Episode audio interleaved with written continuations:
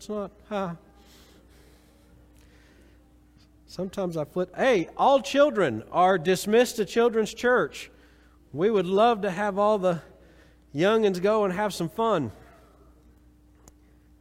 It's good to have so many today. Praise the Lord as they are departing, I think it'd be a good time for us to go to the Lord in prayer. We have several in our church that, that we need to be lifting up in prayer. I know uh, Miss Kay is having knee surgery this week, and uh, the, I think it's the 24th, and is going to be uh, getting some care after that in one of our, our, care facilities in the area. We've had several other things go through the prayer chain. Um, cancers have, have, have come back, and people are having surgery. Uh, lots of lots of health things, lots of things going on, and everybody's been stuck in their house in the cold for a while. We also want to remember those in Texas. I've got family in Texas. My, my sister lives in southern Texas in the bustling metropolis that is in Boerne, Texas. Um, spelled nothing like the guy that is the, the senator. And uh, they just got water this last like two days. And so we want to be praying for those in Texas and those who have been affected by the, the ice and the cold in Texas, and as well as the, the many things that have been going through the prayer chain. Those who have cancer want to continue to remember Philip Gleason um, and many others. Let's go to the Lord in prayer this morning.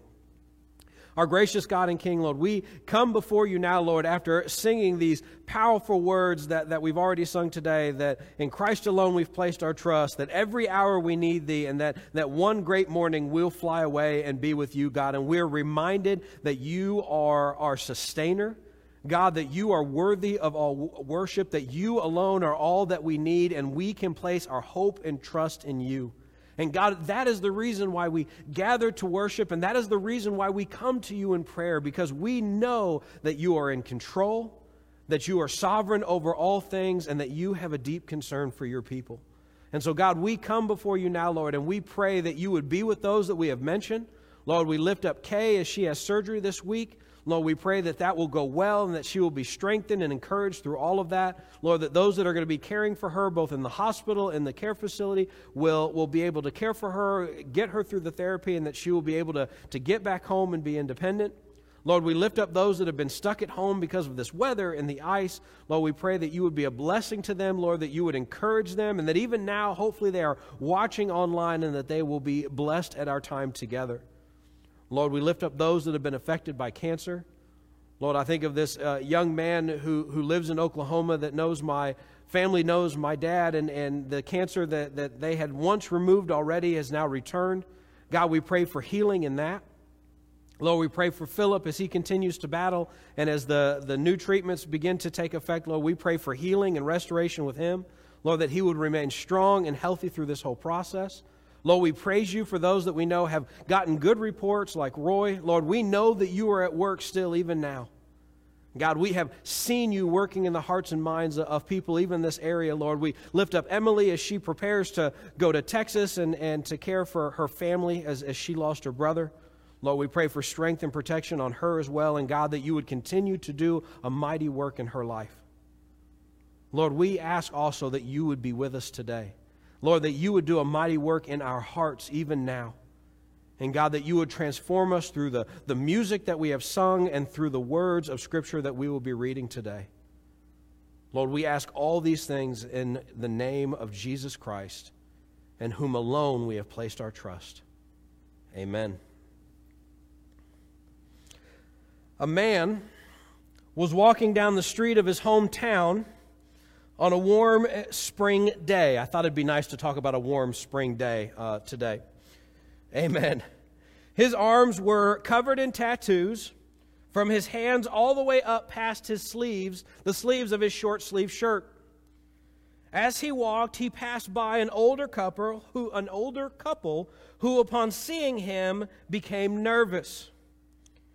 He looks like a hoodlum they thought to themselves as they shot glances to one another.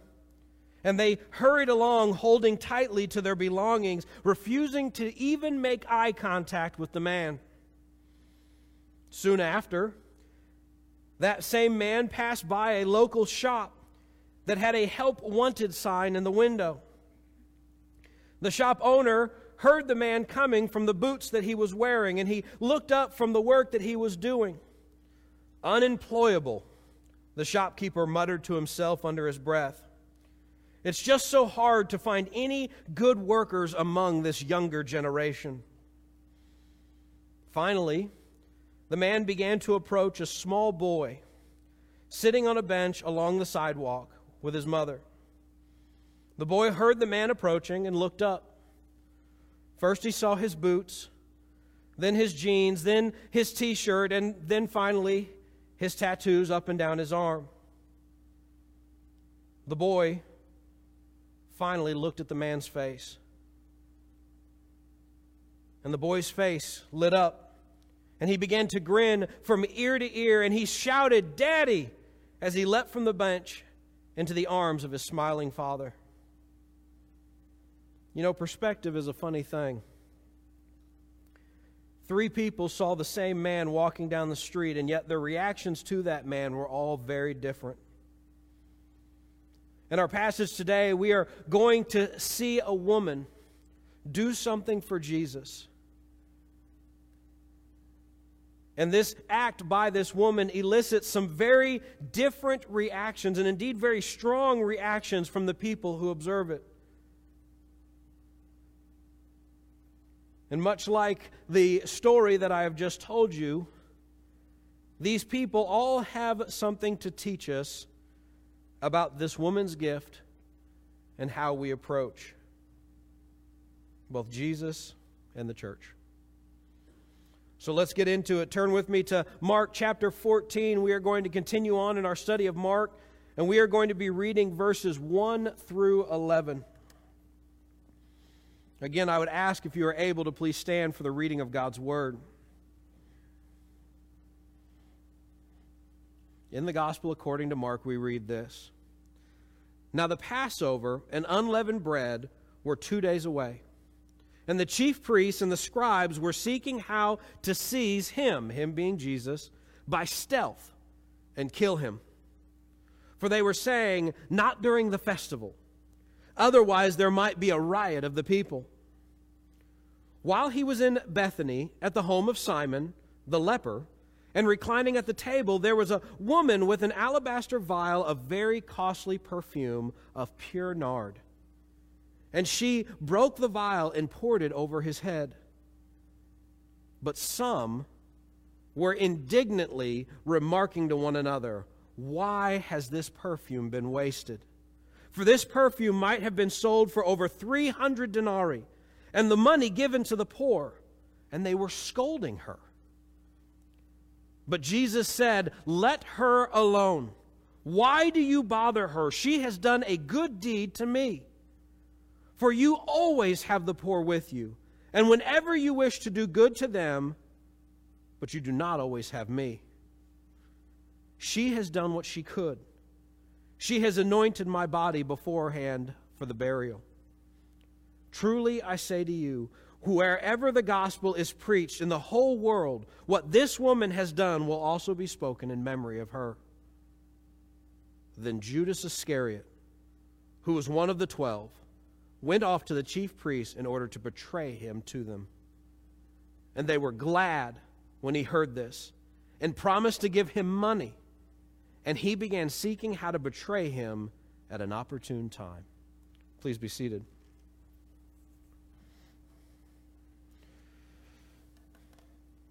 All right, so if you were in Sunday school class this morning, or if you watched it online, and I know many of you were in a class or watched it online today, this story ought to sound very familiar. We were in Luke chapter 7 today in Sunday school class, and, and the story there is very similar to this one. In fact, we find some anointing story of Jesus by a woman in all four Gospels. And they all have a lot of similarities, and there's a lot of ways we can begin to tie these together, so much so that, that, that some people have even gone to say that, well, maybe it was the same event, and just because of what the author, whether it was Matthew, Mark, Luke, or John, were trying to communicate about that passage, was where they put it in the story. And that's certainly possible. However, if you were in Sunday school this morning, Luke's hap- Luke uh, Luke's account, I'll get it out, don't worry. Luke's account happens much earlier in the story of Jesus. In fact, it places him, instead of in Bethany or somewhere near Jerusalem, it places him back up in Galilee. And we hear different stories, and the focus is a little bit different. In both accounts, a woman approaches Jesus while he's reclining at a table, likely part of some dinner party. But unlike Luke, this passage is more focused on what she did rather than who she was. So, what did she do? She anoints Jesus with perfume. That seems to be rather obvious by the story, but it's not but it's something that we want to consider. We need to think about what is happening here. This is not like perfume that we would buy in the store today. We actually talked a little bit about this in our Sunday school class this morning. In fact, in this passage, we get a, a description of what exactly this perfume was, and it was called nard which is hard to say without chuckling just a little bit. But nard was a, an oil, it was a fragrant oil that was uh, extracted from a plant that kind of resembled honeysuckle. I don't know if it smelled like honeysuckle, but it resembled honeysuckle called spikenard. And this was actually a plant that grew in the east. You would find it actually in the Himalayas, is where it's most commonly found, and you would find it in countries like China, Nepal, and India. This tells us a little bit about what it was, and that is this it was expensive. This was something that had a high value because this was something that came from the Orient. This was something that came from the East and, and was viewed as something of, of high market value, something exotic and fancy. In fact, we even see if we look at verse 5 that they said that this, this perfume would be valued at roughly 300 denarii. And that may be even by conservative standards. That may have been these few people that, that we're going to talk about in a moment. They said, We know we could get at least 300 denarii for this amount. Now, if we remember, a denarii is a coin, is it's a value of money that signified a day's wage. If the average day laborer worked a whole day, they would get one denarii which means 300 denarii would equal almost a full year's worth of wages. This is no small gift. When we put it into the context, we also realize that we have a woman who owns this vial, owns this jar of perfume. When we think a little bit about the culture of that time, we realize that women did not get to own much property. There was not many things that a woman could say, This is mine. And so it is highly likely that this, this perfume, this alabaster jar of perfume that this woman possesses, is probably the most valuable thing that she would ever hope to own. This is no small gift. In fact, what we see from this woman is that this is a tremendous act of love and sacrifice towards Jesus. This woman did not give some of her best, nor did she give all of just something good, but she gave to Jesus all of her very best. But with this in mind, we need to look at how people responded to what she did. Perspective number one, as we look at this passage, and the first one we come into contact with is those of the some. If we look again at our passage, we see that she has done this wonderful, beautiful thing. And then it says in verse 4 But some were indignantly remarking to one another. We have no idea who specifically the some are. They are not identified, but it is highly likely that these some are disciples. We can actually deduce that, that they were some of the, the some of the some were even the apostles who were in the dinner party present at the time. Scripture reads that they were indignant, which means that they were angry, annoyed, even judging and, and, and, and looking down their noses at this woman for what she had done and they were saying, What a waste. See, they weren't, they weren't upset because they didn't think of it first. Like, oh, I, I should have done something like that. That would have been, you know, man, this is Jesus. Why am I not doing nice things for him while he's waiting for, for dinner? Oh, man. What an error on my part. No, they, were, they weren't jealous because she had thought of it first. They viewed it as a waste of the perfume. They thought that this perfume could be better used as, as something that they sold and got the money for and, and were able to give that to the poor. Now, I'm going to let you in on a little bit of a secret. This is not because the, the some people there had this deep meaningful burden on their heart for the poor people of Jerusalem and Bethany and that area. That's really had nothing to do with it at all. In fact, it had far more to do with the fact that that was, was tradition, really, believe it or not. And it was tradition during the Passover, during the, the Feast of the Unleavened Bread, during this whole process to give out to the poor, to give out alms, to make donations to help the poor.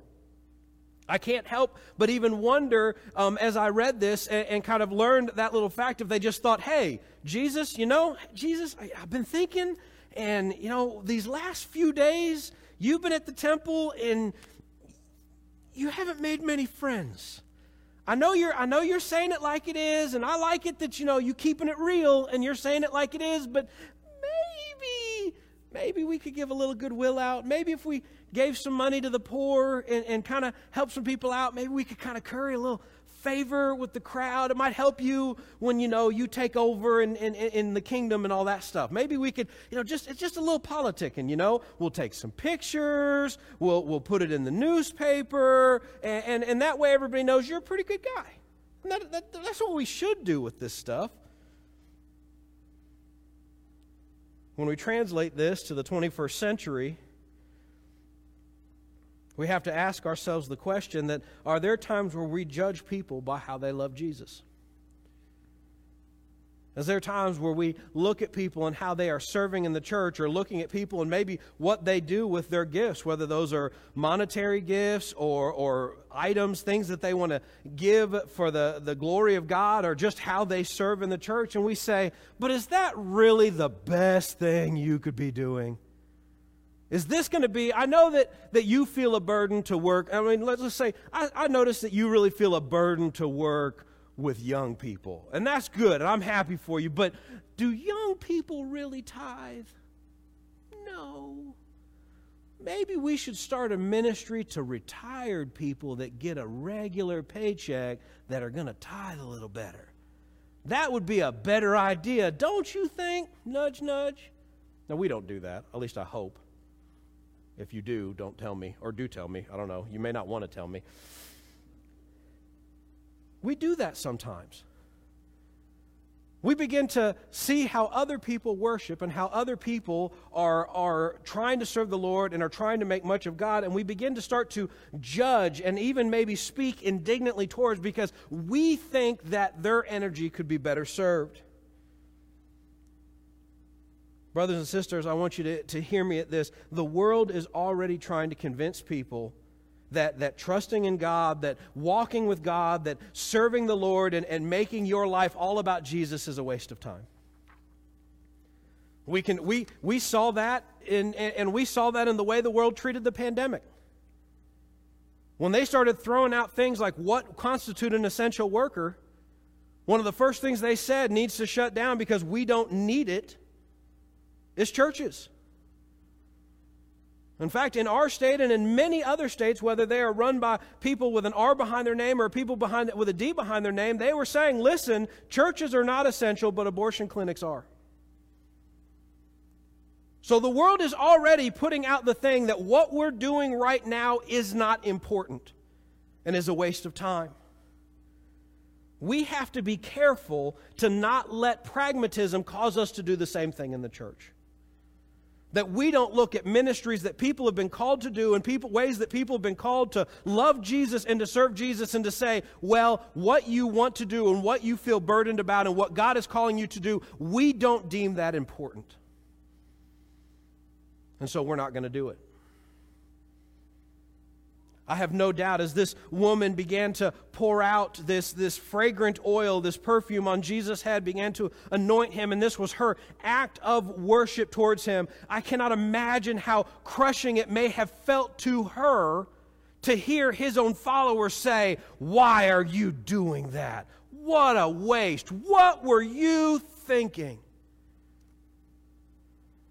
Now imagine when we do that to people in our church when they have a burden for homeless people or young people or they want to see God move in a neighborhood or a trailer park or a nursing home. I cannot tell you how many stories I have heard throughout the years of men who have walked away from God and have lived rough lives. And when we start talking about church things, they say, You know, there was a time I wanted to be a preacher. And I'm like, Do tell. And they say, Well, I went up to my pastor and I said, Pastor, I think the Lord's calling me to be a preacher. And my pastor looked me square in the eyes and said, No, he ain't. Go on. And it crushed me. And I never went in church again. It happens. And sometimes people that, that we would look to and look to for encouragement are the very ones who would scold us and discourage us and cause us to fall away. Sometimes the best things that we can do for the Lord are not the things that make the most sense. And so we need to prayerfully consider his ways. I love what 1 Corinthians 3 speaks to this in this wonderful church in Corinth that always was so smart and wise. He says this Let no man deceive himself. If any man among you thinks that he is wise in this age, he must become foolish so that he may actually become wise. For the wisdom of this world is foolishness before God. For it is written, He is the one who catches the wise in their craftiness. And again, the Lord knows the reasoning of the wise and that they are useless. We come to the Lord not because we're the smartest or the brightest, not because we know the best trick of the trade, but we come to the Lord because we love Him. And we serve the Lord because we love Him. And we encourage everyone else along the way because they are called to love God also. And yes, it may look different than us. And yes, it may not seem to be the most efficient or the most pragmatic thing at the time but we should encourage them along the way. This leads us to our second perspective, and that is the, the one of Jesus. So, if the pragmatism of the some was wrong, how did exactly Jesus respond? And, and it's a wonderful thing because he rebukes them immediately. I praise the Lord that, that, that as this woman is pouring out this, this oil perfume on, on Jesus, that they didn't scold her long enough that maybe that tipping of that jar suddenly went back like she was going to save the rest for herself because she'd made a mistake. Instead, almost immediately we see Jesus turn to the some, turn to these disciples, turn to Simon the leper maybe, and who knows who else, and says, Leave her alone. Why are you picking on her? He essentially says, Shame on you. What she has done was right and good. In fact, there are three things that Jesus points out, and really a lot more, but I want to emphasize three things that he points out to the some who are, are indignant and scolding her. He says, first, that what she has done was good, that it was the right thing to do. He literally says that she has done a good work. She has done a good thing. What she has done was not sin. What she had done was not a mistake. What she had done was not something wrong, but what she had done was right. That she had done a good work, that she had done a good thing, that her action of anointing Jesus was righteous. I cannot help but think that there were still people in that room who were following Jesus, who identified as a disciple of Jesus, and yet they still did not understand who Jesus was. Jesus was more than a teacher, he was more than a teacher that they should learn from. He was more than a prophet that they should heed the warnings of. He was the Christ. He was God in the flesh, and that meant that he was worthy of worship. And guys, she was worshiping. She was worshiping the Messiah, the Christ, God in the flesh, who, for all we know, had saved her from her sins. And guys, that's what we should be doing too. We shouldn't be looking for the most efficient use of our money. We shouldn't be looking for the best use of our time. We shouldn't be looking and judging other people by how they do it. And guys, I'll be honest with you, I'm kind of talking to myself on that one. But we should be worshiping Jesus. And everything we do in our life, from our job to our school to our behavior in the building and out of the building, should be pointing our, our hearts in worship towards Jesus and encouraging other people to do the same.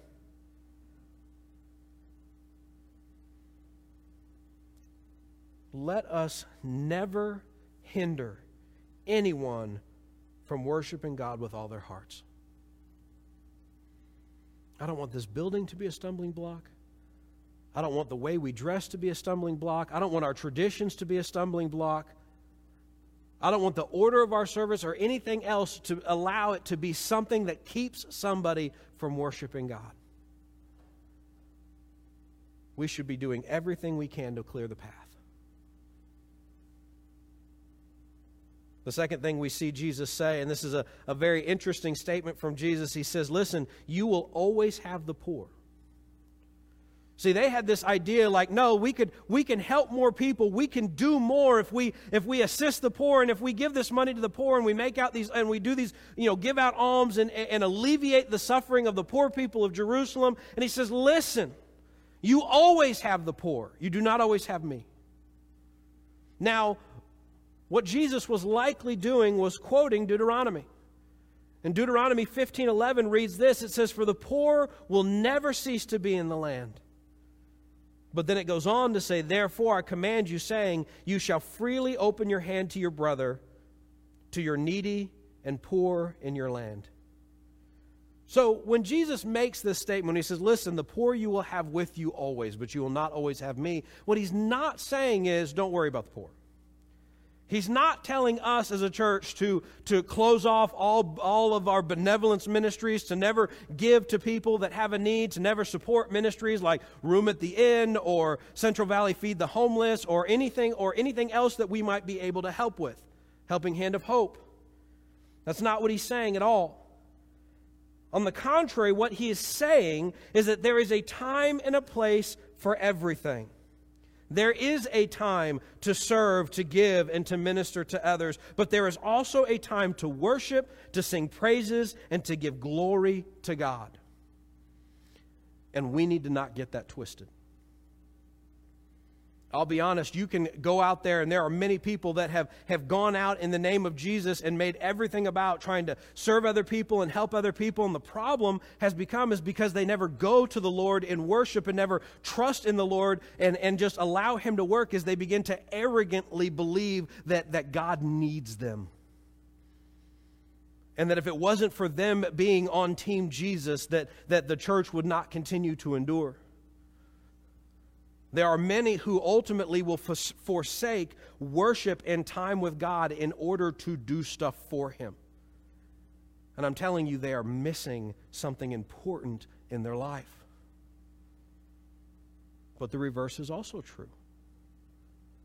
We should also as we worship God and as we spend time here singing and getting into the Word and building up one another and encouraging one another, we ought to then turn that around and use that for the glory of God to serve our community and see them come to know Christ. We could very simply say that I don't want to hold to this dogmatically. Sunday mornings, worship God. Let that be a time to worship God, to be in His presence, to be with other believers, to grow in your understanding and your love for the God who loves you.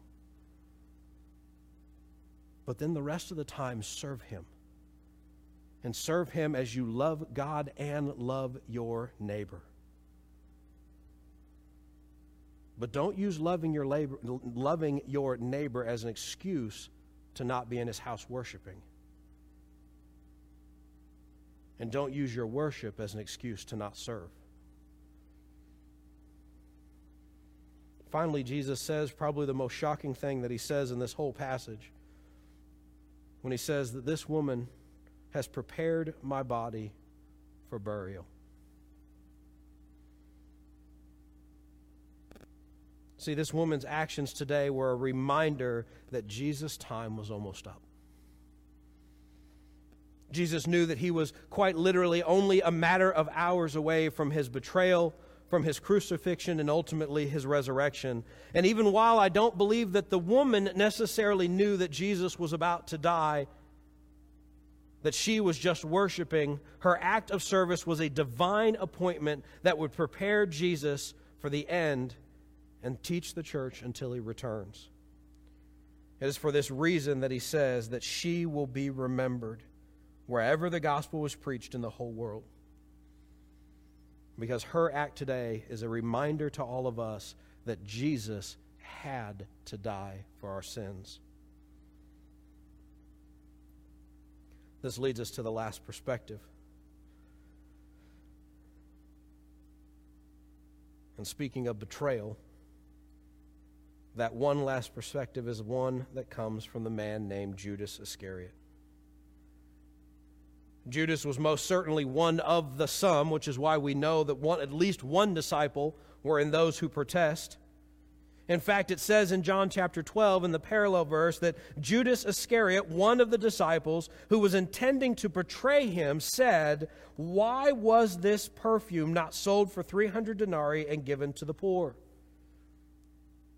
What we learn also from John chapter 12 was that Judas had no concern for the poor whatsoever, nor did he have any concern for Jesus. John 12 goes on to say this. Now, he said this not because he was concerned about the poor, but because he was a thief, and that he had the money box, and that he used to pilfer what was put into it. Because of all this, Mark goes on to say that Judas Iscariot was the one who was one of the twelve, went off to the chief priests in order to betray him to them. I think perhaps the main point of this passage is to show the sharp contrast between Judas and the woman. Because the woman loved Jesus so much, she gladly gave up her most valuable possession in order to honor him. And yet, Judas, along with the chief priests and the scribes, had such disdain for Jesus that the moment he lost anything because of Jesus, he grew angry and he walked away and betrayed Jesus to his enemies. If there is one thing that this passage does, is it reveals who the true followers of Jesus are. The true followers of Jesus don't have titles, don't have appointments, don't have jobs within the church. They're not the sheriff of holy living or the gatekeepers of who is in or who is out. The followers of Jesus, the true followers of Jesus, the real worshipers of God, will give anything, do anything to see Christ lifted up and God glorified. They don't make excuses. They don't wait for a better time. They love and they love deeply and they put their love to action. Rest assured, some are still learning. As we see from the passage, there was many who protested but then received Jesus' instruction, and that's okay. It's okay to still be learning what it means to love Jesus and to love Jesus with all you have. But be warned. Others make excuses. They wait, they hold back, they put their own needs and their own comforts ahead of Christ and ahead of the kingdom.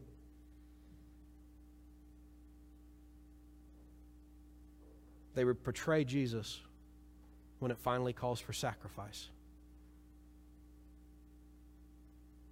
And the world will gladly applaud them and pat them on the back.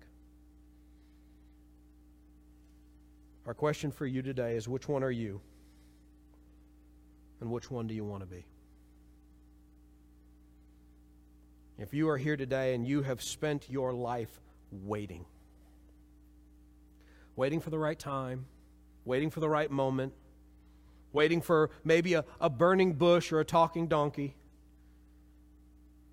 and have lived your life constantly holding back your best from God because you weren't really sure if this was all it was cracked up to be. We would encourage you today to repent. To really and truly put your faith and your hope in Jesus. To make him the sole object of all your affection.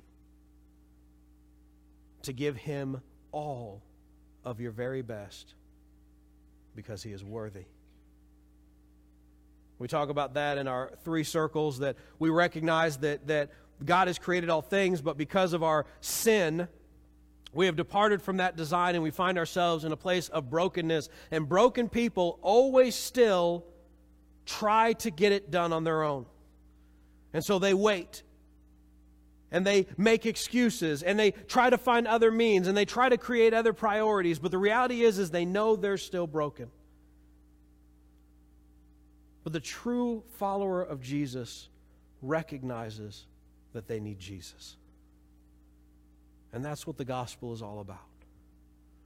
That we cannot escape brokenness from our brokenness, and that we need to place our hope and trust, all of our love and all of our being, in the hands of Christ, who lived for us and who have we even see from our passage, who will die for us and rose from the grave three days later. And that when we repent of trying to do it on our own, of holding back, and when we believe on Jesus with all our heart, then and only then will we be able to recover and pursue and be who God has called us to be. Yes, people may look at you when you go 100% sold out for Jesus and say, What a waste. But Jesus knows better. And God knows better. And they would tell you there is no greater thing you can do in your entire life than give your life to Christ. Let's pray. Our gracious God, we thank you so much for your word, God, because we know your word is truth. Lord, we praise you for the example that we get from this woman, and truly she should be remembered throughout all of history. Every place that the gospel is proclaimed, may she be remembered because she loved Jesus. And she loved Jesus so much that she was willing to give all of her very best in order to worship him. God, I pray that all of us will make that same commitment that we will give all of our very best unto you to see your name glorified and to see the kingdom expanded.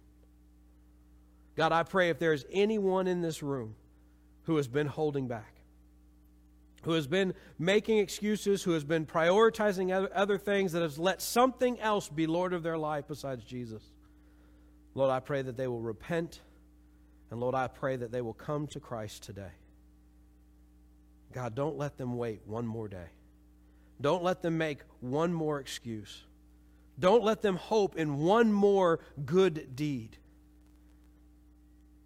But God, may their hearts be wholly yours as they surrender their lives to you. Lord, we ask these things in the precious name of Jesus Christ. Amen.